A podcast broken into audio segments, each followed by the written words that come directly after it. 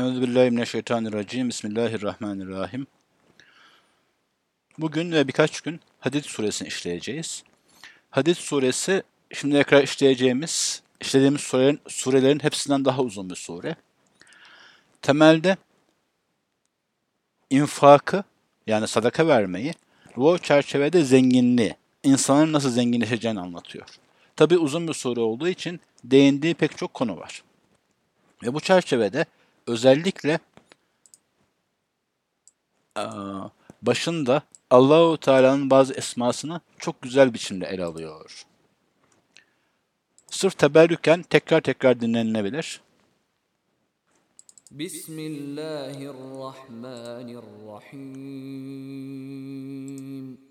سبح لله ما في السماوات والأرض وهو العزيز الحكيم. له ملك السماوات والأرض يحيي ويميت وهو على كل شيء قدير. Kur'an surelerin pek çoğu Allahu Teala'yı tesbih veya tahmid veya bu metin Allahu Teala katındandır e, diyerek başlar. Hepsi değil, pek çoğu. Sebbehe Sebbehe'nin kelime kökü sebeha e, asıl ilk manası demiştim. Dönerek, yuvarlanarak gitmek. O yüzden gezegenlerin yörüngedeki hareketi içinde sebbehe kullanılır. Sebehe kullanılır. Yüzmek anlamında sebehe kullanılır. Çok yüzdü, çok ileri gitti, çok uzağa gitti anlamında sebbeha denilir. Bu çerçevede kötü sıfatlar, çirkin sıfatlar Allah'tan uzaktır manasında. Allah'ı Subhanallah diye ifade ediyoruz. Yani tesbih ederiz diyoruz gibi. Bu çerçevede sebbeheyi veya direkt Türkçe'ye çeviremeyiz. Noksan sıfatlaran tenzih ederim gibi tercüme kullanabiliyoruz ama bu da temelde Arapça bir ifade. Esas mevzu tenzih yani e, Allahu Teala'nın çirkin, basit, minik şeylerden uzaklığı. Yanlış olmasın. Burada insanın bazıları şunu karıştırabiliyor. Mesela neyi? Allahu Teala madem çok büyük niye küçük şeylerle uğraşıyor diyor. Oysa küçük şeylerle uğraşabilmek de büyüklüktür. Mesela insanlık uzun süre boyunca mikropları veya hücreleri göremedi. Niye? İlmi, kabiliyeti, teknolojisi buna yetmiyordu. O yüzden. Ancak o manada ilmen ve teknoloji olarak büyüdükten sonra onlara ulaşabildik. Yine herkese çok uzak, çok büyük şeyler de aklımıza almıyor. Diğer taraftan normal alemdeki şeylerin düzeni de büyüktür. Yani Allahu Teala'nın küçük şeylere uğraşması, onun büyüklüğüne ters olmak şöyle dursun, onun büyüklüğünün başka bir göstergesidir. Bu bir dursun. Sebbehe lillahi ma fis semavati vel ard. Semada ve arzda ne varsa. Bu bütün mahlukat, herkes, her şey demenin başka bir yöntemi. Her şey, her şey Allah'a tesbih etmektedir. Ve huvel azizul hakim. Bu da Allahu Teala'nın Kur'an'da sıkça, sıkça kullandığı bir ikileme. Ee, yani Esma-ül Hüsna ikilemesi. Aziz biliyorsunuz izzetli, büyük, saygıdeğer, yüce demek. Hakim de hikmet sahibi, bir plana göre işleri yapan, işlerin arka planında başka hesapları bulunan, sebeplere sonuçlara riayet eden, kanunlarını öyle koyan gibi anlamlara geliyor Allahu Teala'dan bahsederken. Bu çerçevede fark ettiyseniz bu ikisi pek çok şey içeriyor. Şu manada Allahu Teala aziz olduğu için onu Subhanallah deriz veya Allahu Ekber deriz. Diğer taraftan hikmetlerine binaen ve bir hikmete binaen bizi yarattığı için de ona hamd ederiz veya ona istiğfar ederiz. İlahir. Yani az bir tefekkürle Allahu Teala'ya karşı yaptığımız çoğu ameli aziz ve hakime bağlayabiliriz. Aziz olduğu için onun önüne secde ederiz ve onun önünde rükû ederiz. Ve hakim olduğu için ona yine hamd eder, onu tefekkür ederiz. Zira hikmetli işleri vardır gibi. Lehu mulku semavat vel ard. Bu çerçevede e, O'nundur göklerin ve yerin bütün mülkü yine. Bu çerçevede lillahi ifadesi aslında pardon sebbehe lillahi ma fis semavati vel ard vurgu olarak onlar Allahu Teala'yı bilir ve ona itaat eder gibi manaya içeriyor. Zira madem tesbih ediyorlar, demek ki biliyorlar. Madem onu büyük olarak bilip tesbih ediyorlar, demek itaat ediyorlar. Bu manada sanki onların şuurlu yönelişi vurgulanıyor. Ama Lehu mulku semavati vel ard. Yerde ve gökte her şey onun mülküdür de onların şuurlu ve olsun veya olmasın yani şuurları taalluk etsin veya etmesin Allahu Teala'nın onların sahibi olduğu yani onlar üzerine istediği gibi emredebildiği, her şeyi istediği gibi değiştirebildiğini vurguluyor. Ve o çerçevede de mülk onun olduğu gibi yuhyi ve yumit. Hayat veren de odur, ölüm veren de odur. Dirilten de odur, öldüren de odur. Bu manada e, mülk onun olduğu gibi cins ilk başta cansız bir manaya gelen mülk kelimesi. Zira biz yer ve göğün mülkü Allah'ındır deyince aklımız evvela denizler, dağlar, gezegenler gelebilir.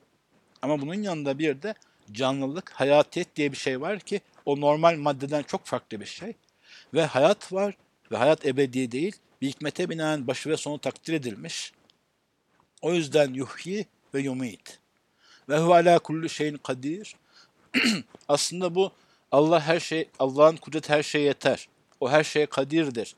E, manasının bir parçası. Madem mülk onundur, istediği gibi tasarruf eder. O çerçevede o mülk üzerinde istediğinde yapabilir. Gücü yeter. Fakat bir açılım bu. Ve huve ala kulli şeyin kadir. Sonra demin dinledik ama bir defa daha din yok demin dinlemedik.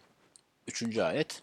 هو الأول والآخر والظاهر والباطن وهو بكل شيء عليم Odur evvel, odur ahir. Her şeyin başı da ondadır, her şeyin sonu da onda biter. İşlerin başlarına da o maliktir, sonlarına da o maliktir. Bir hücreden veya iki hücrenin birleşmesinden oluşan bir hücre olan zigottan en baştan insan yaratan da odur. Ölüm hastalığında debelenirken onu öldürecek olan da odur.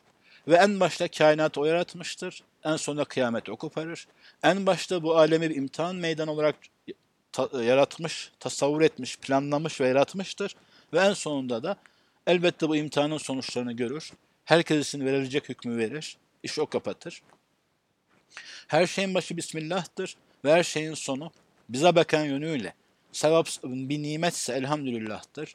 Günah, günahsa estağfurullah'tır ama yine ona dönüktür gibi pek çok farklı manayı kullanabiliriz. Evvel ve ahirin anlam genişliği yüzünden e, yani üzerinde 10 saatte konuşulabilir. Ve zahiru vel batın. Zahir apaçık gözüken demek. Batın da kapalı ve gizli olan aynı zamanda insan karnı için batın diyoruz ya. Ve o çerçevede nesil için doğum yüzünden kullanılabilen bir kelime. Bu çerçevede her şeyin dış yüzü de ona aittir, iç yüzü de ona aittir. Veya tefekkür edersek Allahu Teala'ya dair açık deliller de bulabiliriz, kapalı deliller de bulabiliriz. Ve o çerçevede Allah zahirde ve açıkta yaptığımızı da bilir, gizlide ve kapalıda yaptığımızı da bilir. Bu manada bu dört sıfatla iki farklı alanda iki birbirine zıt gibi gözüken hem evvel hem ahir olması, hem zahir hem batın olmasıyla pek çok tefekkür kapısı açılabilir. Hem de bunların tekrarında tevekkülü arttıran bir şey vardır. Ve huve bi kulli şeyin alim. Ve o her şeyi bilir. Bu bir yönüyle bir öncekini de tamamlıyor. Ve huve ala kulli şeyin kadir. Onun her şeye kudreti yeter. Ve huve bi kulli şeyin alim. Onu her şeyi bilir. Burada bilirsiniz ki bazen kudretiniz yeter ama bilginiz yoktur. Bazen bilirsiniz ama yapamazsınız. Bu insanlar için olan eksikler ama Allahu Teala için öyle eksikler yoktur. O yüzden Subhanallah diyoruz. O yüzden Sebbeh lillahi ma fis semavati vel ard. Zaten böyle olduğu için yer ve gökte olan her şey onu tespit etmektedir. Gibi başı sonuna işaret eden üç ayet. Ve bu kavram devam etmiş olacak. Burada arkadaşlar her şey onun olmasından çıkan tevekkülden başka mülkün onun olmasına ait yönleri de var. Kusura bakmayın birazcık kendimi tekrar ediyorum zira bunlardan bahsetmekten ve bunları dinlemekten garip bir manevi haz alıyorum. Sizin kalbiniz de benim kalbime benzediği için sizin de öyle olduğunu zannediyorum. O kelime kullanırım bilmiyorum ama bu kari'nin bu ayetleri okuyuş şekline aşığım diyebilirim. Zira e, Allahu Teala'dan en güzel şekilde bahsediyor. Zaten az bir kalbi vicdanı olan insan hisseder ki en değerli, en kıymetli olan Allahu Teala'yı en güzel sıfatlarla hem de güzel bir ses ve ahenkle anmak herhalde bir insanın dinleyebileceği en güzel şeydir. سبح لله ما في السماوات والأرض وهو العزيز الحكيم له ملك السماوات والأرض يحيي ويميت وهو على كل شيء قدير. هو الأول والآخر والظاهر والباطن وهو بكل شيء عليم. هو الذي خلق السماوات والأرض في ستة أيام ثم استوى على العرش.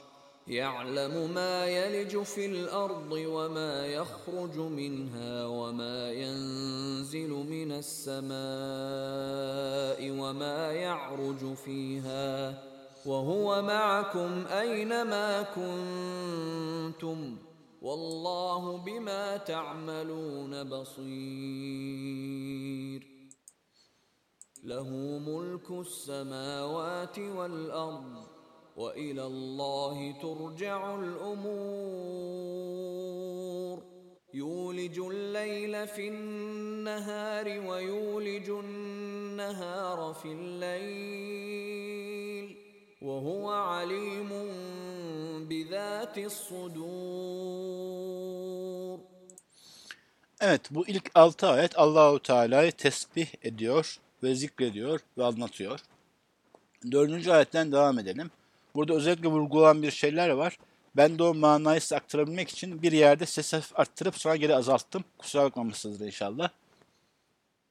هو الذي خلق السماوات والأرض في ستة أيام ثم استوى على العرش Şimdi mana bir açıdan düz. Huvellezî odur ki halakas semavat vel ard hem semayı hem ardı yaratandır. Bu bir açıdan arkadaşlar daha geride bir bilgi. Zira arz ve sema ona tesbih ediyor dedik. Sonra arz ve sema onun mülküdür dedik.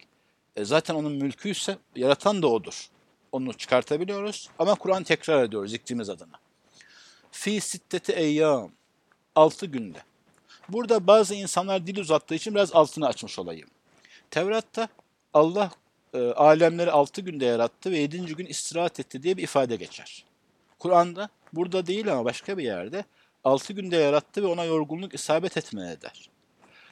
Normalde arz ve sema yokken dünya ve güneşin olmayacağı da çok bariz olduğu için yani bunu bir orta çağlı insan veya ilk çağlı insan, bedevi bir insan anlayabileceği için bu günün 24 saat manasında gün demek olmadığını herkes anlıyordur, anlamıştır. Bazı ateistler dil uzatmaya çalışsa da. Ama bu 6 gün meselesine arkadaşlar ben burada küçük bir işaret vereceğim. İnşallah Ramazan'dan sonra yapacağımız daha geniş derslerde bunun farklı yönlerini açıklamış olayım. Şu çerçevede bu alem arkadaşlar temelde 6 safhalı bir alemdir. Yani her iş 6 temel adımda hallolur. Bazı insanlar bunu sayarken baş ve sonu tekrar sayarlar. Bir sonraki adımın gibi. Yani bir oktavda bir notadan başlayıp diğer notaya çıkmak gibi. Temelde altı adım vardır. Fakat bazı noktalarında buçuk adımlarını bahsedebilirsiniz. Bu metafizik eğilimleri olmayan arkadaşlar için az havada kalacak ama bunu değinmeden geçemem. Bu altı gün ve altı safa diye vurgulanmasının sebebi bu alemdeki işler için o altı adımın yan adımlarıyla 9 veya 12 adımın önemli olmuş olmasıdır. O adımlarda yapılması gereken şeyler yapılmazsa o işlerin başa döndüğü, yani tamamlanmadığının bilgisidir. Ekstra bilgidir ama rastgele seçilmiş bir sayı değildir. Burada dursun. Fi sitteti eyyam. Altı adım, altı geceli gündüzdü. Yani altı tane iki aşamalı vakit. Buna dair soru da cevaplamaya çalışalım dursun. Sadece basit ve sıradan bir şeymiş gibi hissetmeyesiniz diye söyledim. ثُمَّ اسْتَوَى alel arş. Bu tabirde arşa istiva etti tabiri. Geçmişte kelamcıların da tartıştığı, hatta Selefiler ve Sayrat arasında e, farklı anlaşıldığı, İbn Teymiye'nin bazı tuhaf yorumlarda bulunduğu bir ayettir. Çünkü tek başına kelime olarak alırsanız arş koltuk veya taht demektir.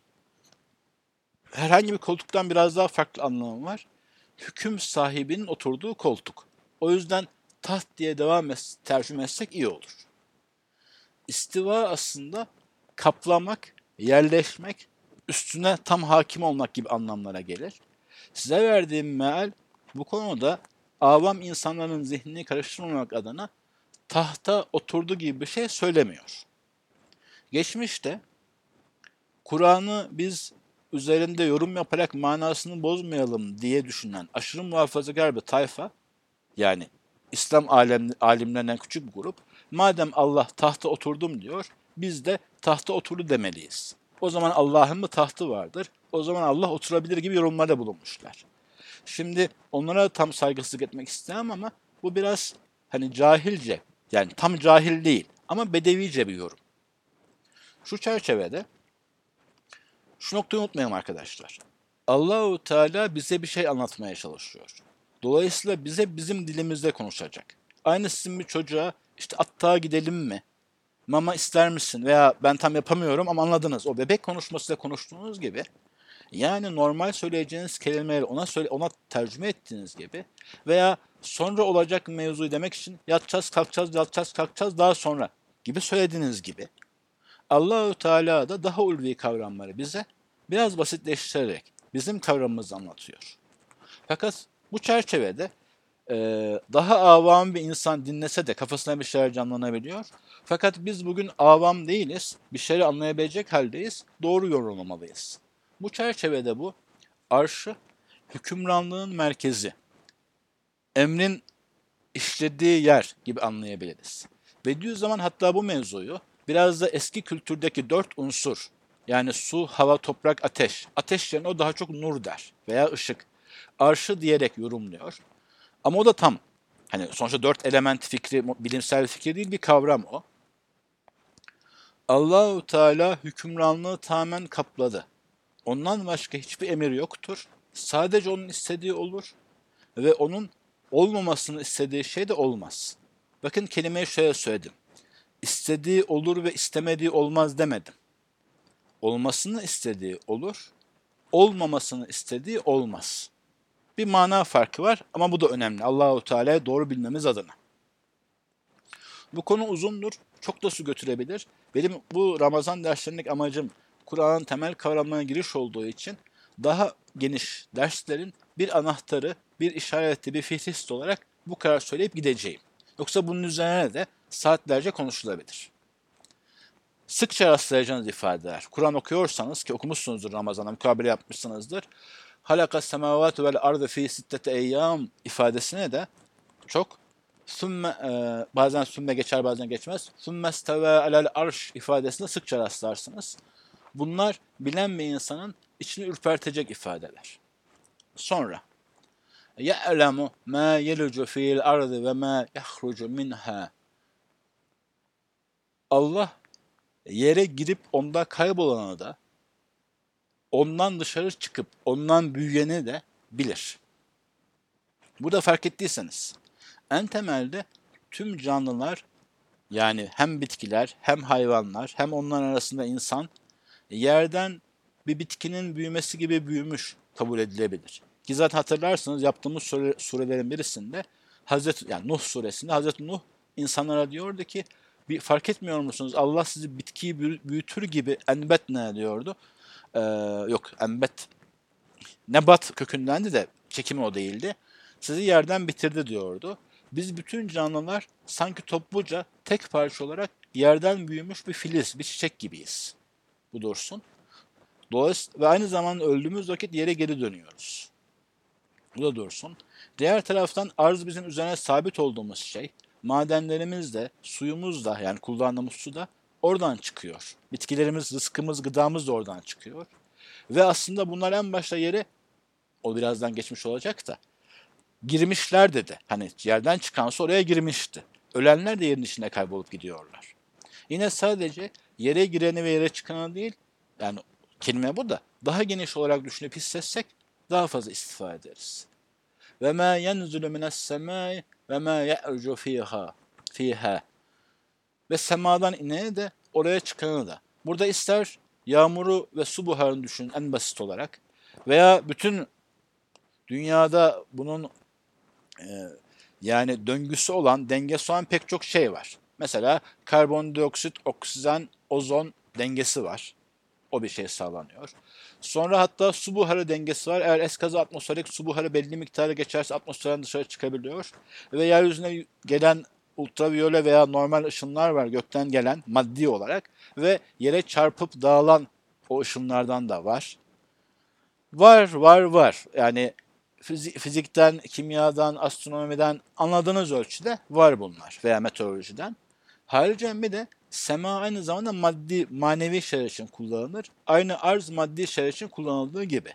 Semadan inen ve semaya çıkan aynı zamanda inen vahiy, o vahiydeki hükümler, Allah'ın rahmet hükmü insanlar için, Allah'ın azap hükmü insanlar için, Allah'ın rızık takdirleri de semadan iner ve insanların amelleri, Allahu Teala'yı tesbih ve tahmid etmeleri, söyledikleri bütün tayyip sözler de Allah'a yükseltilir. Bu arada bu son söylediğim cümle, güzel söz Allah'a yükseltilir ve ameliniz Allah'a ulaştırılır. Ayet mealleri yine farklı surelerden. Yani semadan inen ve semaya yükselen. Burada bahsettiğimiz ye'rucu kelimesi uruç, miraç kelimesine kökeni. Yani Efendimizin miracına düşünebilirsiniz. Ve sonra asıl çarpıcı şey.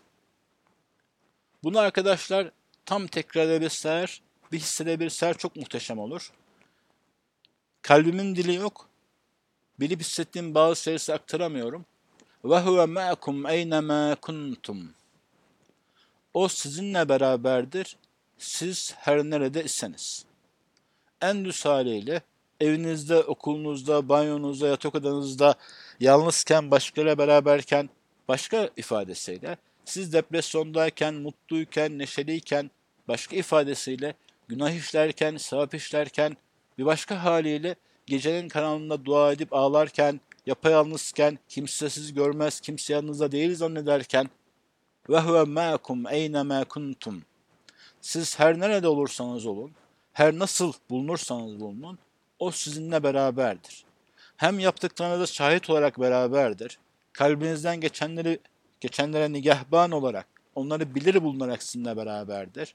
Hayallerinizi de, korkularınızı da, gerçekleşmeyen planlarınızı da, ızdıraplarınızı da, hayal kırıklıklarınızı da bilen bir haldedir. Ve sizin aynı zamanda tabiri caizse sizin için bu kelimeyi kullanamam, kendim için diyeyim. Benim ne mal olduğumu bilen de, yanlışımda, hatamda, benimle beraber olan da odur. Ve huve ma'akum eyne kuntum. Madem o benimle beraberdir, benim niçin başkasından korkum olsun? Madem o benimle beraberdir, ben niye teselli bulamayayım? Gibi. Veya madem o benimle beraberdir, niye bir ürperip kendime gelmeyeyim? Veya madem o benimle beraberdir, niye seslenip ona çağırmayayım, derdimi, ızdırabı ona dökmeyeyim, hayallerimi, planlarımı kimseye söylemediklerimi, söyleyemediklerimi onunla paylaşmayayım? Ve huve ma'akum eyne kuntum her nerede, her, her ne şekilde olursanız olun, o sizinle beraberdir. Sizin yanınızdadır. Diğer bir ifadesiyle size şefkatlidir, sizin iyiliğinizi ister, sizin arkanızdadır. İlahir. Ve o manada Vallahu bima ta'maluna basir. Allah amellerinizi tekrar edeyim arkadaşlar. Amel Arapçada Türkçe gibi sadece ibadetler için kullanılan bir kelime değildir. Bir insanın maksatlı olarak yapıp ettiği her şey amel denilir. İster hayır maksadıyla, ister şer maksadıyla. Hani ayağının bir yere çarpmasına amel denmez. Yani es kaza kazara olan şeylere amel denmez. Bir niyeti olan, bir maksadı olan her şeye günah veya sevap amel denilir. O manada tüm yaptıklarınızı dünya için olsun, ahiret için olsun, faydalı olsun, zararlı olsun tüm yaptıklarınız bilmektedir. Ve onun bağlantısı olarak da niyetlerinizi, kasıtlarınızı, hedeflerinizi de bilmektedir. Ve tekrar aynı ayet geliyor. Lehu mulkus semavati vel ard. Onundur arzda ve gökten her ne varsa. Ve demin huvel evvelu vel ahir demişti. Şimdi yine diyor gökte ve yerde ne varsa onundur. Sonra ve ilallahi turcaul umur. Bütün emrler, emir ise iş demek. Siz planladınız veya planlamadınız. Olan gerçekleşen her işten emir diye bahsedilebilir. Umur da onun çoğulu. Bütün işler, bütün planlar, bütün hesaplar, bütün fiiller Allah'a döndürülecektir. Fark ettiyseniz emr veya umur amelden çok daha geniş bir şey. Yani zihinsel olan işleri de kapsıyor. Sayrat da kapsıyor. O ahir olduğu için her şey ona döndürülecektir. O evvel olduğu için ancak onun kararı geçerlidir. Ve en nihayetinde bütün amelleriniz hem ince ince teferruatıyla yazılacak tafsilatıyla hem de nihayetiyle tek hükme indirip tartılacaktır. Amel defteri açılacaktır. Bütün işlerin sonu ondadır. Bu ahirete bakan yönü. Dünyaya bakan yönün de sizin planladığınız, çalıştığınız, başkalarının planladıkları hesapları bütün onlar da Allah'a döndürülmektedir. Hiçbir şey Allah karar vermeden, Allah takdir etmeyen olmaz. Ve diğer taraftan arkadaşlar, Allah sizden daha bilgilidir. Bir şeyin uygun zamanını da size göre daha iyi bilir. Siz benim takatim kalmadı bu hemen olsun diyebilirsiniz. Öyle temenni, öyle arzu edebilirsiniz ama takdir O'nundur. Merak etmeyin, mesela takdir benim değil. Hani şu karamış örnek vereyim. Oradaki ilk arkadaş, Abdullah isimli bir arkadaş gözüküyor dinleyici. Abdullah kardeşin işlerine karar verecek ben olsaydım mesela diyebilirdi. Ya bu adam bilmiyordur. Bu adamın gücü yetmiyordur. Bu adam halinden anlamıyordur. Doğru da söyler. Belki bir iki işine dair doğru karar verebilirim ama her işine dair doğru karar veremem. Dolayısıyla onun hayatını ben belirleseydim bana karşı çıksa, itiraz etse makuliyet olacaktı. Ama her iş Allah'a döndürülüyor. Kararlar O'nun. Zannetmem ki aranızda Allah'tan daha iyi bildiğini iddia eden olsun. Veya daha şefkatli olduğunu düşünen olsun. Veya daha iyi zamanlama yapabildiğini zanneden olsun. Madem o şefkatlidir, madem bilir, madem o kadirdir, madem her şeyi bildiği gibi zamanlamayı da bilir, bizim takatimiz de bilir, geçmişimize geleceğimiz de bilir. O zaman ona döndürülen ve onun karar verdiği işlere karşı biraz daha gönlümüz geniş, biraz daha kabullenici, biraz daha rahat olmamız gerekmez mi? Sonra yulicul leyle fin nehar Yuluç içine girdirmek demek. Bazen tıkmak gibi. Genelde sokmak diye Türkçe çevriliyor. Yulicul leyle fin nehar ve yulicul nehara fil leyl. Geceyi gündüze, gündüzü geceye çevirir. Dönüştürür. Bu hem normal günle gece ve oradaki hikmetlere işaret ettiği gibi hem de gece ve gündüz e, dinlenme ve biriktirme ve harcama ve meyve verme zamanlarını işaret ettiği gibi. Biliyorsunuz kalp sürekli aynı pozisyonda değildir. Önce genişler, kanı içine alır. O sırada bizim kan basıncımız düşer. Düşük tansiyon dedikleri. Yani küçük tansiyon dedikleri. Sonra kendisi sıkışır ve kanı fışkırtır. Aynı onun gibi de ama ters yönüyle bizde bazen beslenme zamanı olur, dinlenme zamanı olur ve harcama, emek verme, üretme zamanı olur. Mesela bir insan için yaklaşık diyelim ikiye bölseniz 35-40 yaşına kadar beslenme, daha sonra verim verme. Ama bu mesela e, doğum gibi bir mevzuyu düşünürseniz, daha biyolojik şeyleri düşünürseniz 20-25'e kadar beslenme, daha sonra kendi benzerlerini üretme. Geceleyin dinlenme, gündüzün yorulma gibi anlaşılabileceği gibi iyi günler, kötü günler olarak da anlaşılabilir. Mutlu vakitler, sıkıntılı vakitler. Allah onu ona çevirip durmaktadır. Bunda da pek çok hikmet vardır. Zira siz insanlar hep aynı halde kalan şey anlamıyorsunuz. Nimet hep devam etse şükretmiyorsunuz. Sıkıntı hep devam etse çok şikayet ediyorsunuz. Sizin için en hayırlı olan şey bunun değişip dönmesidir. Ve diğer taraftan bir gündüzünüz, bir rahatınız varsa fırsatı fevtetmeyin. O bir gün gece olacak. Bir geceniz, bir sıkıntınız, bir darlığınız varsa merak etmeyin. Siz isteseniz de istemeseniz de o tekrar gününüze dönecek. Gibi yine pek çok manada tefekkürü vardır.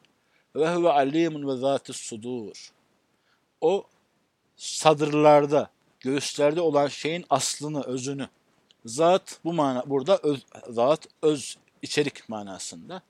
Sadır kelimesi Türkçe'de var zaten. Tekrar bildiğini söylüyor. Sizin asıl niyetlerinizi, bakış açınızı bilir.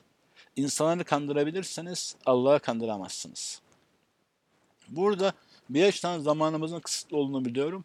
Diğer taraftan bu hislerle az çok bu ayetleri tekrar dinlemek, sizle beraber dinlemek istiyorum. سبح لله ما في السماوات والأرض وهو العزيز الحكيم له ملك السماوات والأرض يحيي ويميت وهو على كل شيء قدير هو الأول والآخر والظاهر والباطن وهو بكل شيء عليم. هو الذي خلق السماوات والأرض في ستة أيام ثم استوى على العرش. يعلم ما يلج في الأرض وما يخرج منها وما ينزل من السماء وما يعرج فيها وهو معكم أينما كنتم والله بما تعملون بصير له ملك السماوات والأرض وإلى الله ترجع الأمور يولج الليل في النهار ويولج النهار في الليل وهو عليم بذات الصدور Eğer Ramazan'da ben bir şeyler ezberleyeyim, bir de o açıdan nasibim var derseniz bu ilk 7 ayeti, ö- ilk 6 ayeti önerebilirim. Tabi tercih sizin. Demiştim Hadid suresinde hem insanların zenginliği hem mülkün asıl sahibini bilmene dair kaideler hem de bu zenginliğin en doğru değerlendirme şekli olan Allah yolunda fi sebilillah cihad için yani tebliğ ve irşad için infakın kurallarından bahsedecek. Bu arada Hadid suresi için hem Mekki hem Medeni yorumları var. Yani bazı ayetler Mekke'de inmiş, bazı ayetler Medine'de inmiş. Ee, eğer ayetin manası açısından vurgu varsa onu orada değineceğim. Diğer meselelere dokunmayacağım. Sonuçta bizim için ezeli ve ebedi hakikatler. Yedinci ayetteyiz. آمنوا بالله ورسوله وأنفقوا مما جعلكم مستخلفين فيه فالذين آمنوا منكم وأنفقوا لهم أجر كبير Ve emir geliyor. Aminu billahi Allah'a iman edin ve Resulihi ve Resul'e iman edin. İmana dair noktalarımızı daha önce Hucurat suresinde ifade etmiştik. Bedevilerden bahsederken siz henüz Müslüman olduğunuz, henüz iman kalplerinize yerleşmedi meselesine değinmiştik. Bu dursun.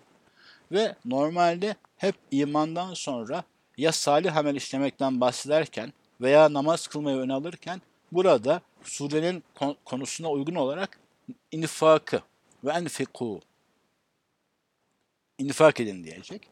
Ve genelde infak için in- ve enfiku mimma rezaknakum size rızık olarak verdiğimiz şeyden infak edin derken burada vurguyu şöyle yapacak. Enfiku mimma cealekum mustahlefine fih. Bu kelime arkadaşlar halife kelimesiyle aynı kök. Sizi üzerine yönetici ta- takdir ettiğimiz. Diğer manasıyla daha önce başkanın mülkü olup da şu an sizin mülkünüzde bulunan. Yani sizin tasarrufunuza, emrinize verilmiş şeylerden infak ediniz. Razaknakum'da yani size rızık olarak verdiklerimizden infak edin meselesinde Allahu Teala'nın Birincisi minnet ifadesi bulunduğu halde. Bakın ben size rızık veriyorum. Sonra bir hikmete binaen bu rızkın bir kısmını yani zekatsa yüzde iki buçuğunu, öşürse yüzde onunu, başka şeyse başka oranını e, vermenizi emrediyorum bir hikmete binaen. Mal zaten benimdir, ben size vermişim ve size de emrediyorum, siz de başkasına verin manasındayken burada vurgu, bakın sizin elinize verilen şeylerin yönetimi sizdedir. Onu belli şekilde tasarruf edip kullanacaksınız. Arttırmak için kullanabilirsiniz, azaltmak için kullanabilirsiniz. O yönetiminiz de dünyada az veya çok etkiniz olacaktır. Buna dikkat edin. Siz hepiniz az veya çok bir şeylerin idarecisisiniz. Onlar üzerine raisiniz, gözeticisiniz, sahipsiniz. Bu yönetim gücünüzün hakkını verin ve bunları doğru istikamette yönlendirin, kullanın diye mana vardır. Sonra vellezine amenu minkum içinizden sizden bunu dinleyen arasında iman edip de sonra venfeku lehum venfeku ve infak edenlere lehum ecrun kebir. Çok büyük bir ücret, çok büyük bir mükafat vardır. Burada şöyle bir vurgu var arkadaşlar. Şimdi insanda kendini beğendirmek, sosyal konum elde etmek, hava atmak gibi sebeplerle infak hali gözükebilir.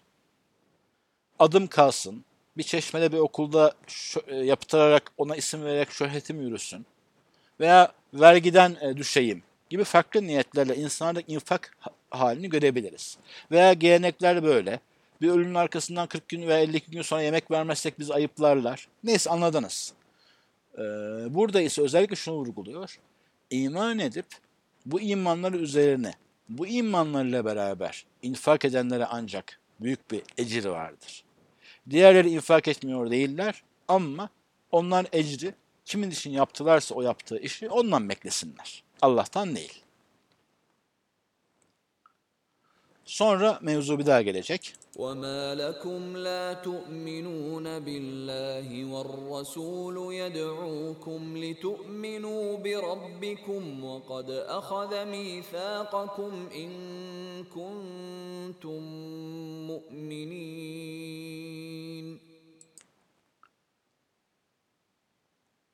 Bu çerçevede şunu hemen söylemiş olayım arkadaşlar. Ayet açıkça sizi üzerinde yönetici tayin ettiği şeyler diye söylüyor. Bu evvela bizzat madde anlamına gelmekle beraber para, servet gibi zamanımız, arabamız, evimiz bunların her birisinden bedenimiz bir infak payı vardır. Hatta bazı yorumlarda nihayetinde mesela diyelim ki bilgi sahibi bir insan.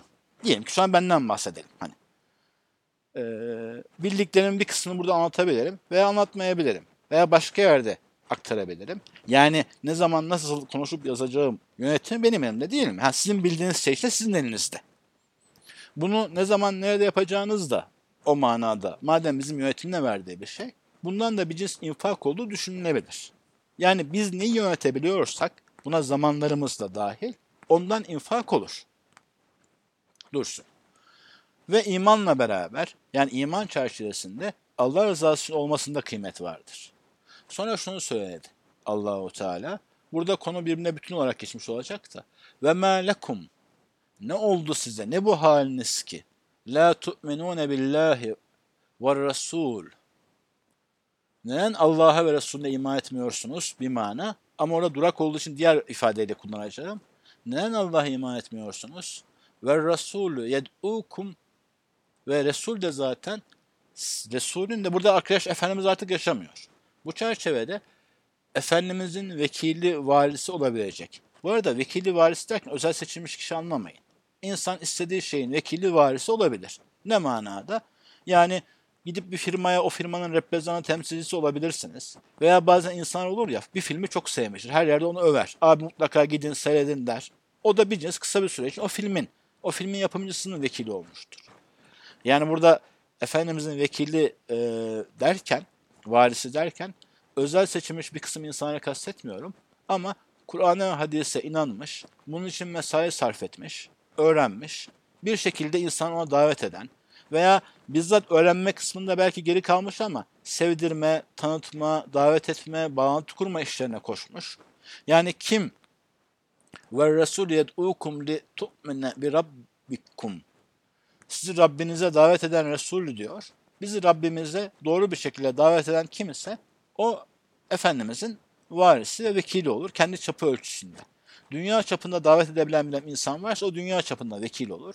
Bir sınıfta davet edebilen bir insan varsa, bir mahallede, bir sokakta bu takdimi, ulaştırma yapabilen bir insan varsa o da o sokak çapında bir vekil olmuş olur Efendimiz. Ve kad ehaze mithakakum in kuntum mu'minun. Ve Allah sizden müminler olacağına dair misak almıştı. Söz almıştı, ahit almıştı. Buna söz vermiştiniz.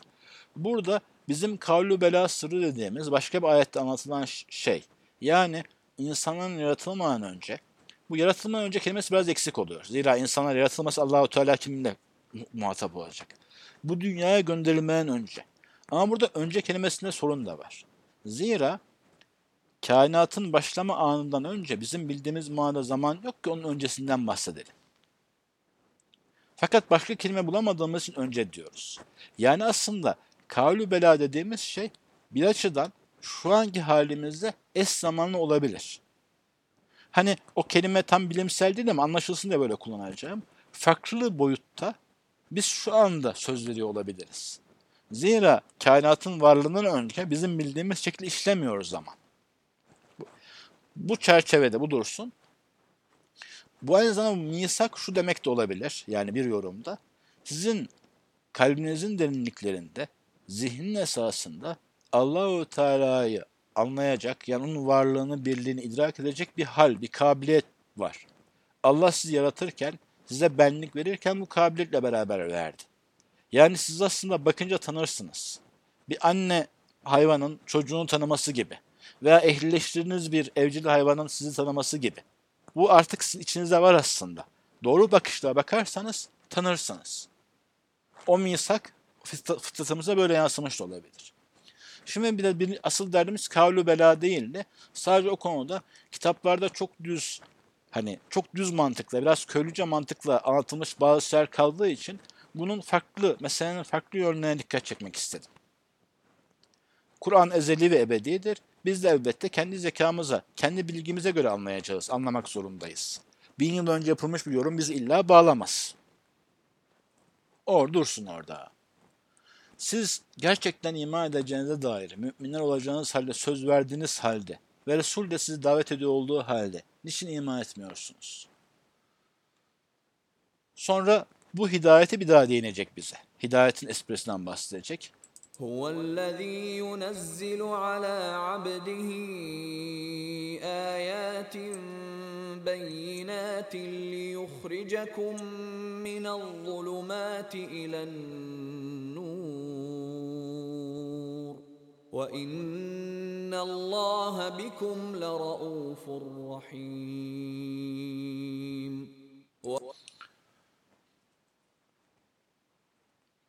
Huvellezî yunezzilu alâ ebdihi âyâtin beyinâtin. Odur.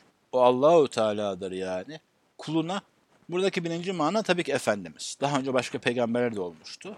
Ama bir adım sonra bu ayetleri bize anlatan, ayetlerin düz e, metinleri, meallerini bilmekle beraber bu ayetlerin manalarını bize anlatan bütün büyüklerimiz, evliyamız, asfiyamız, meşayihimiz de bu kavrama girer.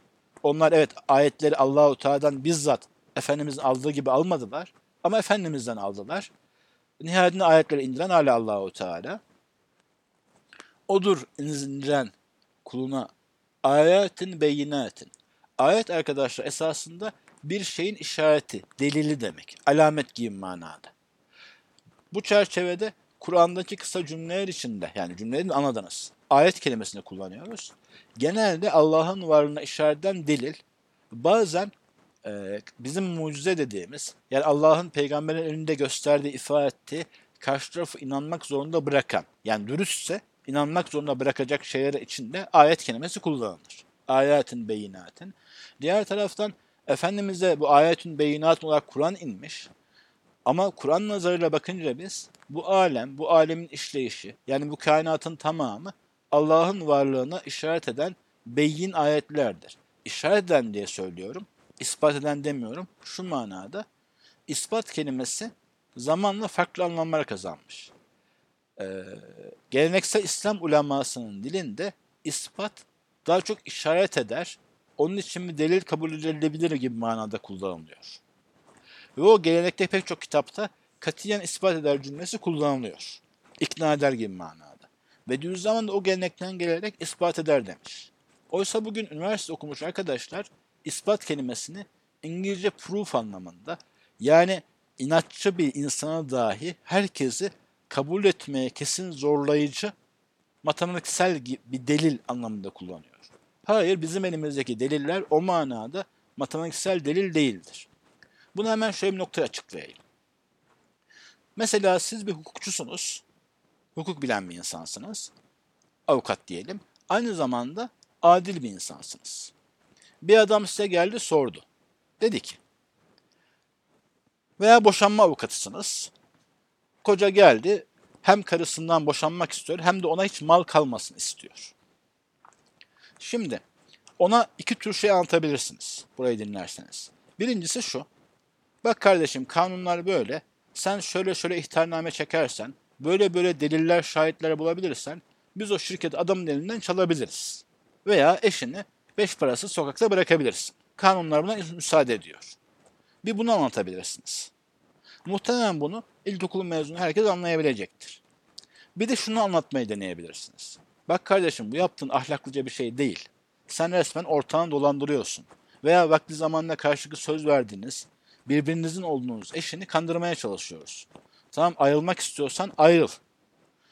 Ama adil davran. Şimdi ilk kısmı ilkokul mezunu olan az çok kafası çalışan herkes anlayabilecektir değil mi? Kanunu gösterirseniz yani şunu şöyle yaparsanız bunun sonucu bütün mal size kalabilir. Bunu anlayabilecektir. Ama ikinci kısmını yani bu yaptığın haksızlık adil değil, vicdana sığmaz kısmını anlamayabilecektir. Eğer adam kötüyse, kötülükle yoğunlaşmışsa kendisine, nefretle doluysa, illa bir ceza vermek istiyorsa, intikamcı veya kıskanç bir insansa anlamayacaktır. Sen karışma kardeşim diyecektir. Yo o aslında hak etti diyecektir. Değil mi? Şimdi Allah'ın varlığının delilleri ikinci tip delillerdendir. Yani karşı tarafı dümdüz kabule zorlayan anlamındaki matematiksel delil gibi değil, eğer vicdanı varsa, eğer adalet anlayışı varsa, eğer nizamı görebiliyorsa anlayabileceği, kabul edeceği delillerdir. Burada bu ayet meselesini ve Risale'de geçen bu Allah'ın varlığını ispat eder gibi cümlelerin manasını açıklamak istedim. Hayır o ispatlar matematiksel ispatlar değildir. Bir ateist adam veya o konuda maksatla bakan bir adam onlara bakınca hiç de ikna olmayabilir. Ama o delilin en azından bazıları, yani en azından Bediüzzaman'ın Kur'an'dan bizzat aktardığı deliller, mantıklı, insaflı bir insanı o konuda ikna edebilecek şeylerdir. O iki tip delil ayrımı meselesini aklınızda tutmanızı eğer bu konu ilgileniyorsanız öneririm. Dolayısıyla Allah'ın varlığı bariz beyin bir şey midir derseniz kime göre derim? Hangi duruma göre? Bir açıdan gayet barizdir, diğer açıdan bu konuda bir ispat yoktur. O Allah size ayetin beyinatın gönderdiği halde. Ve sonra söylüyor. Li yuhricakum minez zulumat ilen nur. Allah bu ayetleri size hem Kur'an'ın kendisini hem o delilleri sadece sizi zulümattan nura, karanlıktan aydınlığa çıkarmak için gönderdi. Bu insanlığın vahiy elinde olmayan bulunacağı karanlık bir tarafta dursun. Alt başlık olarak söyleyeceğim bir an aklınıza şu gelebilir. Orta Doğu'nun şu karanlık hali ve Batı ülkelerinin bilhassa Kuzey Batı ülkelerinin bilhassa nüfusu homojen olan İsveç, Norveç veya Kanada gibi ülkelerin yani ırk ayrımı bulunmayan, başka ayrımlar, problemler bulunmayan ülkelerin aydınlık gözükmesinin sebebi nedir? Şunu söyleyeceğim. İki adam olsun, birisinin elinde ders çalışma prensipleri diye bir kitap var. Veya sağlık ilkeleri diye bir kitap var. Ama içindekilerini yapmıyor. Diğer adam o kitabı bilmiyor, tanımıyor, yazarını sevmediği için okumuyor ama prensipleri uyguluyor. Mesela sporunu yapıyor, dişlerini fırçalıyor. Ama ben o kitabı saymam diyor. Fakat farkında olarak veya olmayan o kitaptaki prensipleri uyguluyor. Elbette Allah'ın nimeti ve aydınlığı o prensipleri uygulayana olur. Kitabı bağrına bastırana olmaz. Yine e, esas mevzu elinde reçete olması değil, ilacı kullanmandır. İki hasta bulunsa, biri reçeteyi çok sevse, öpse, koklasa, hatta çerçeveletip duvara assa, diğeri o, ilacın o reçetede yazdığını bilmiyor. Ama gitmiş bir yerden bulmuş, ilacı almış, kullanmış. Elbet ilacı alıp kullanan e, şifaya bulur. Bunu zayıflama reçeteleri için, sair her şey için düşünebilirsiniz. Verdiğim örneği anladınız. Hatta zaten o konuda bir araştırma da vardı. Bir ara paylaşılmıştı. Twitter'da görmüşsünüzdür. İslam'daki prensiplere göre, mesela rüşvet, adalet gibi ülkelerin Müslümanlıklarını sıralıyorlar. İlk 20-30 ülkenin tamamı Kuzey Avrupa ülkeleri. Ben bunu sırf teselli için söylemiyorum. Allah'ı bilmek, onu tek bilmek, onu ona ibadet etmek de önemli. Ama espri hangi prensipleri uyguladığınız, zira bu dünyada insan için ancak çalıştığının karşılığı var. Bu alemde insan için ancak çalıştığının karşılığı var. Kim o prensiplere uyarsa bu dünyada sonuç alıyor. Bu işin bir tarafı. Diğer tarafı vicdanın rahatı, ruhun rahatı yine bu için bu zulümattan nura gidiş var. Fakat o mevzuda da ben bir Allah'ın varlığını kabul ediyorum. Umumen bir Allah var diyorum demek başka şey. Demin ifade ettiğim hani ilk 6 ayet çerçevesinde bakın Allahu Teala böyle bir zattır. O meseleleri böyle ayarlar diye bilip buna ikna olup böyle dünyaya bakmak var. Bu da bir karanlık aydınlığıdır. Bir üçüncü manası şu arkadaşlar. Biz genelde hani yatakta yatan, o anda ses, seslensek duymayacak, o bildiğiniz geceyen olan uykuya uyku diyoruz. Gündüzümüze ise uyanıklık diyoruz. Oysa ortalama insanın ortalama günlük yaşayışı da bir cins uyku içerisindedir. Dün verdiği kararı bugün hatırlamaz. Üç gün önce söz verdiği şeyden bugün vazgeçer. Herhangi bir içinde gönlünü etkileyen şeyler kalıcı hale gelmez. İradesini tam yönlendiremez. Sanki bir cins çocuk gibi. Veya tam ayılamamış, uykudan tam uyanamamış bir insan gibi. Bir gaflet içinde gitmektedir. Bizim üç dünyamız, bizim kendi halimiz karanlıklar içerisindedir. Vahiydeki bazı prensipleri anlayıp uyguladığımız vakit içimiz aydınlanır ve içimize, iç dünyamıza o ışık düştüğü vakit bizde var olan kötü şeyler sanki öyle bir bodruma ışık düşünce kara fatmalar kaçışır ya, onun gibi kaçışırlar ve zamanla temizlenir.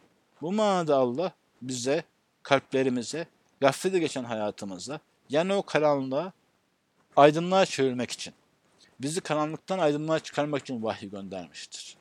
Bunun çerçevede iç içe manalar var. Dursun. Ve innallaha bikum leraufun rahim. Peki Allahu Teala bunu niye yaptı? Bizi niye yarattı? Vahyi niye gönderdi gibi çerçevede asıl açıklama budur. Allah size karşı kesinlikle demiştim isimlerden önce gelen bu L ön edatı vurgu içindir. Elbette kesinlikle demektir. Elbette rauftur, rahimdir, çok merhametli, çok şefkatlidir. Sizin iyiliğinizi ister. Ama bize seçme hakkı verdiği için o da yani bizim seçme hakkımız olması da Allah'ın kaidesi olduğu için bizim hayatlarımıza bizim irademiz dışı direkt müdahalede bulunmaz. Tekrar edeyim. Allahu Teala rauf ve rahimdir ama bizi irade sahibi yaratmıştır. O yüzden biz istemedikçe, ona yönelemedikçe, halimizi değiştirmek istemedikçe bize nimetini kendinden göndermez. Bu alem imtihan meydanı olarak yaratılmıştır o çerçevede. Ama vahyi göndermesi de, bize doğru yolu açması da, doğru da işaret etmesi de bize rauf ve rahim olduğu içindir. Burada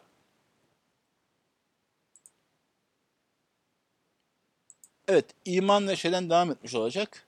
Şu e, 9. ayeti bir daha dinleyip 10. ayette yapalım. Belki ondan sonra dururuz. Bakalım. Bu arada arkadaşlar 10. ayette fetihten bahsedilecek. Ee, insan, evet Allahu Teala insana onun iradesi, onun çalışması, onun yönelmesi veya onun kendini temiz tutması gibi sebeplerle onu yönlendirebilir. Ona ekstra lütuflara bulunabilir. Allah'ın insana lütufu birebir değildir. Yani o kutsal size geçtiği gibi siz bir adım giderseniz o on adım gelir. Yani onun verdiği bizim yaptığımızdan kat kat daha fazladır. Ama temelde bizim irademize bağlıdır. Bizim tercihimize bağlıdır. Bizim çalışmamıza veya duamıza veya yönelmemize veya seçimimize veya diye bağladım ve diye de bağlayabilirdim. Olayın farklı yönlerini söyledim. Şimdi burada 10. ayette bir fetihten bahsedilecek. Bu ayetin e, Hudeybiye feth- Hudeybiye'den sonra ya da Mekke'den Mekke'nin fethinden sonra indiğine dair rivayetler var. Şu manada e, Fetih suresinde bahsedilen size yakın bir fetihten sahabenin çoğu orada bahsedilen yakın fetih Mekke'nin fethi değildi. Hudeybiye anlaşmasıydı. Zira Hudeybiye anlaşmasıyla sağlanmış olan konuşma, diyalog ve dostluk ortamında çok çok sayıda insan Müslüman olabilirdi, bildi. O sulh sayesinde pek çok insanın gönlü açıldı. Diğer olarak da bazıları da e, başka ayetlerden veya bazı hadisten yola çıkarak asıl fetih Mekke'nin fethiydi. Zira ondan sonra artık İslam'ın Arap Yarımadası'na tam yerleştiği, bir daha geri çıkarılamayacağı gücü sabit hale geldi diyor. Ben izninizle üçüncü manada aktaracağım. Bu mana tefsirleri tam yok. Fetih kelimesi aynı zamanda açılma demektir. Asıl manası odur. Hatta anahtar olarak Arapçada miftah kelimesi kullanılır. Yani fetheden şey. Açılım gibi manası var fethin. Ben burada bu fetih kelimesi için olay artık apaçık hale geldikten sonra diye anlayacağım. O manaya düşünelim. Yani acaba bu iş sona olacak mı, erişecek mi, erişmeyecek mi? Zafer olacak mı, olmayacak mı? Şüphesi varken inanarak infak etmekle böyle bir şüphenin kalmadığı, işin apaçık ortaya çıktığı, açığa çıktığı durumdan artık herkesin anlayacak hale geldiği durumdan sonraki infak aynı şey değil diyecek. Burada bir kelime açıklarken ayette az çok açıklamış oldum da 10. ayetteyiz. وما لكم ألا تنفقوا في سبيل الله ولله ميراث السماوات والأرض لا يستوي منكم من أنفق من قبل الفتح وقاتل أولئك أعظم درجة من الذين أنفقوا من بعد وقاتلوا وكلا وعد الله الحسنى والله بما تعملون خبير?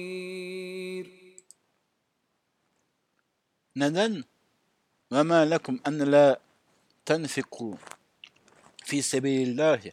Allah yolunda neden infakta bulunmayasınız? Neden para harcamayasınız? Neden irşad ve tebliğ faaliyetine destek olmayasınız? Veya irşad ve tebliğ faaliyet içindeki insanlara yardım etmeyasınız? Veya o yüzden dolayı zayıf ve mağdur düşmüş insanlara neden el uzatmayasınız ki? Velillahi mirasus semavati vel ard. Miras bildiğimiz miras kelimesi. Burada biz ölüden sonra diriye kalan sağlara kalan şeye miras diyoruz. Burada hakiki sahip, nihai sahibi anlamında kullanılıyor. Nasıl ki sanki ölünün hayat yani bir insanın yaşarken hayatında biriktiği mallar varisi olan kişi için birikmiş gibi oluyor ya. O yani hakiki, o hakiki sahip manası öyle bir şekilde gelmiş oluyor. Zaten bütün mülk Allah'ındır. O yüzden neden onun yolunda harcamayasınız? Hem bütün mülk Allah'ındır. Siz harcarsanız size tekrar verebilir. Hem bütün mülk Allah'ındır. Allah'ın mülkü eksilmez. Size başka kazanma yöntemleri verebilir. Gibi e, farklı anlam açılımları var. Neden Allah yolunda infak etmeyesiniz ki? Bütün mülk Allah'ın olduğu halde. Sonra La yestevi eşit değildir. Aynı seviyede değildir. Minkum aranızda men enfaka min kablil fethi fetihten önce infak edenle ve katel savaşan değil demiştik. Buna mücadele eden. Fetihten önce iş sonuçlanmadan e, önce olay açığa çıkmadan önce infak etmeyi ve mücadele etmeyi doğru tarafta mücadele etmeyi seçen insanla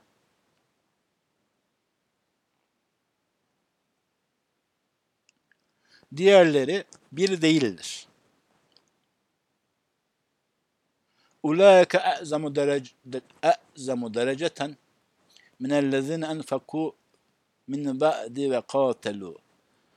fetihten önce, iş ortaya çıkmadan önce, zaferden önce infak eden ve mücadelede taraf olanlarla o temel zafer kazanıldıktan yahut da e, işin hakikati, kötülerin ne mal olduğu, iyilerin ne kadar salih olduğu apaçık ortaya çıktıktan sonra infak eden ve mücadele edenle bir olmaz. Buradan arkadaşlar istediğiniz manayı anlayabilirsiniz. Asıl büyük derece, azam hem en büyük hem daha büyük demektir. Bir açıdan fedakarlığa göre eğer onlar tam fedakarlık göstermişlerse en büyük derece onlarındır. Bazı kusurlar olmuşsa onlara hala büyük derece vardır. En azından daha sonra infak etmeye, daha sonra mücadele etmeye çalışan insanlara göre daha büyük derece vardır. Sonra Allahu Teala geride kalanlara da taltif ediyor. Hayırlı bir şey teşvik ediyor. Diyor ki ve kullen vaadallahu husna. Diğer taraftan Allah hepsine güzellik vaat etmiştir. Yani fetihten sonraya kaldık diye de bütün bütün işi bırakmayın. Orada yaptığınız infakın veya orada mücadeleye katılmanızın da güzel karşılığı vardır. Ama bilin ki asıl işi hani işin kaymağını yiyecek olanlar tabiri caizse ahirette ama fetihten önce doğru tarafı seçenlerdir. Sonra vallahu ma ta'maluna habir. Allah bütün yaptıklarınızın haberdardır. Ben normalde konu bütünün açısından burada bırakacaktım. Ama tek ayet için tekrar diye bu sayfaya girmeyelim diye bu konuyu bir daha açmış olacağım. Şunu hatırlatayım arkadaşlar. Bazı dindarlar insanların birbirine verdiği far, e, faizsiz borç için karzı hasen tabiri kullanıyor. Gerçi Kur'an'dan bir kelime seçmek, seçmek istemeleri güzel. Ama Kur'an tabirinin, Kur'an önemli bir kavramının, kavramının anlamını bozdukları için kötü. Bunu daha önce anlatmıştım. Ehemmiyete bilen bir daha anlatacağım. Şöyle ki, biliyorsunuz bankaya kredi almak için başvurduğunuz vakit kredi karz demektir. Kredi almak için başvurduğunuz vakit sizin bir kredi puanınızı hesaplarlar. İşte daha önce ödediğiniz faturalara göre, kredi kartı borçlarınızı ödeyip ödemediğinize göre, üzerinize ne kadar borç gözüktüğüne göre, ne kadar servetiniz, ödeme gücünüz olduğuna göre size bir kredi skoru çıkarırlar. Eğer bu skor belli bir derecenin üzerindeyse ancak size borç verirler. Belli bir durumun altındaysa borç vermezler veya ancak bir malınızı ipotek gösterirseniz borç verirler. Yani size güvenmezler. Diğer taraftan zaten çok zengin, ödeme gücünde problem olmayan, şimdiye kadar her borcuna karşı vefalı davranmış, öyle tanınan bilinen meşhur bir iş adamı ise iş adamı borç isteyince hiç problem yapmadan verirler. Ve bu durumda şeye Türkçe'de o kelime tam yok. İngilizce'de buna good credit denilir. Arapçanın birebir tercümesi. Arapçada karzı hasen denilir. Güzel borç, iyi borç şu manadadır yani. Geri dönmesi konusunda hiçbir güven eksiği olmayan borca karzı hasen denilir. Bu Arapların o zamanki ticaret hayatında kullanılan bir tabirdir. Maalesef tefsirle uğraşan bazı insanlar e, bu kelimeyi hani iktisadi kelimeye bilmedikleri için ve teferruatla incelemedikleri için karzı hasene güzel bir borç diye çeviriyorlar. Bunun anlamı garantili borç demektir. Ödeme sıkıntısı olmayan borç. Teminatlı kredi. Öyle diyebiliriz yani. Kim Allah'a bunu söyledikten sonra şu ayeti okuyalım da. Men zellezî yuqridullâhe qardan hasenen feyudâifehu lehu ve lehu ecrun kerim. Kimdir o ki yukridullâhe kardan hasenen Allahu Teala'ya garantili, teminatlı borç verecek olan kimdir? Burada bahsedilen şey sadaka vermektir. Allahu Teala diyor ki ben Rabbim, yer ve gök benimdir ki ilk ayetlerimi açıklamıştı. Her şeyin evveli ahiri bende. Zaten bütün işler bana döndürülecek. Siz de bana döneceksiniz. Hem ben zenginim hem sözümden dönmem benim için muhaldir. Size garanti veriyorum. Allah yolunda infak ettiğiniz malı size iade edeceğim. Ahirette sevap olarak. Teminatı benim diyor. Allahu Teala'nın serveti, adaleti yani hazineleri ve sözünden dönmesinin muhal olması düşünülünce bu çok garanti bir kredi. Bu arada arkadaşlar Kur'an'ın birinci muhatapları Mekkeli insanlar olduğu için onlarda da o devre göre, gerçi bizim devrimize göre de yüksek bir ticari hayat bulunduğu için Kur'an'da ticarete dair ibareler, ifadeler, kavramlar sıkça geçer. Yani az çok ticareti bilen karını zararını hesap edebilen insanlara inmiştir. O yüzden de evet mantıklı bir insan bu borcu verir ve buna üzerine şunu da söylüyor. Feyudaif fehu. Bazı arkadaşlar bu kelimeyi zaaf kelimesiyle karşılaştırıyor. O kelime başka. Bu arttırmak demektir. Muzaaf diye geçiyor ya bazen bazı eserlerde kat kat anlamında, art, kat katlan, katlanmış, kat kat arttırılmış anlamında. Allah sizi size onun için kat kat arttırsın. Tabiri caizse faiziyle beraber versin. Yani %10 20'de değil üstelik %1000 en az 10 katıyla size iade etsin. Bazen 700 katıyla. Ve lehu ecrun kerim. Bunu yapmakla beraber artı Allahu Teala ile bu ticareti kabul ettiği için, Allah'a güvendiği için, iman ettiği için, tebliği tercih ettiği için ona ekstra mükafat da versin. Burada arkadaşlar bırakıyorum. Bir iki soru vardı burada. Ee, ama sorular çok verimli değiller. Bir tek şunu e, şu iki noktayı ifade edeyim. Sebbeheden yani o yörüngede yüzmek gibi manadan e, mete, fiziksel alem yani atomlar gibi yorum çıkartılabilir mi denmiş. Galaksiler de hani yörüngelerinde yüzüyorlar. Bu tarz bir şey çıkartmasak daha iyi olur. Zira Kur'an'ın temel derdi fizik, kimya öğretmek değil bize. Kur'an bize Allah'ı ve ona kulluğu ve ahireti kazanması için gereken güzel ahlakı ve bu din nasıl yaşamamız gerektiğini anlatıyor. Diğer taraftan eğer bir insan kendi mesleği itibariyle öyle bir şey düşünmekten bir manevi haz alacaksa, Rabbine karşı yöneliş artacaksa isterse o yorum yapabilir. Ama ben bir tefsir yazsam öyle bir yorum eklemezdim. Zira bu aslında Kur'an'ın değerini düşürüyor gibi. Yani ne olmuş elektronlar atomun etrafına dönüyorlarsa, yani çekirdeğin etrafına dönüyorlarsa, bunu biz seyredince çarpılabiliriz de, bizim imtihan sırrımızın yanında bu küçük bir şeydir. Yer ve göğün Allah'a tesbih etmesinin yanında bence küçük bir şeydir. Ama tefekkür için fayda varsa kullanabilirsiniz. Burada bir başka soru da şuydu. Demin o misakan için evet diyemiyorsunuz soru, konusunda e, pardon size, Allah sizden misak almış meselesinde Allah'a iman edip kulluk yaptıkça o misaka evet demiş oluruz. Bunu öğrendikçe diyebilirsiniz. Amel ettikçe diyebilirsiniz. O amel kalbinize yerleştikçe, Allah yolunda cihat ettikçe o misaka evet dediğinize dair deliller sunmuş olursunuz. Deyip bugünkü dersi kapatıyorum. Yarın inşallah e, 23.30'da yine devam edeceğiz. Şu anda tam bütün şehirler teravih saatlerini bilemiyorum. Böyle uzaması çok hoşuma gitmiyor. Yani arkadaşlar bekler, bekleyeceğiz derken 40 geçeyi buluyor. Yoksa bir 10 kişi bulunduğu an 23.30'da sağlanırsa o zaman başlamayı düşünüyorum. Baki selamlar.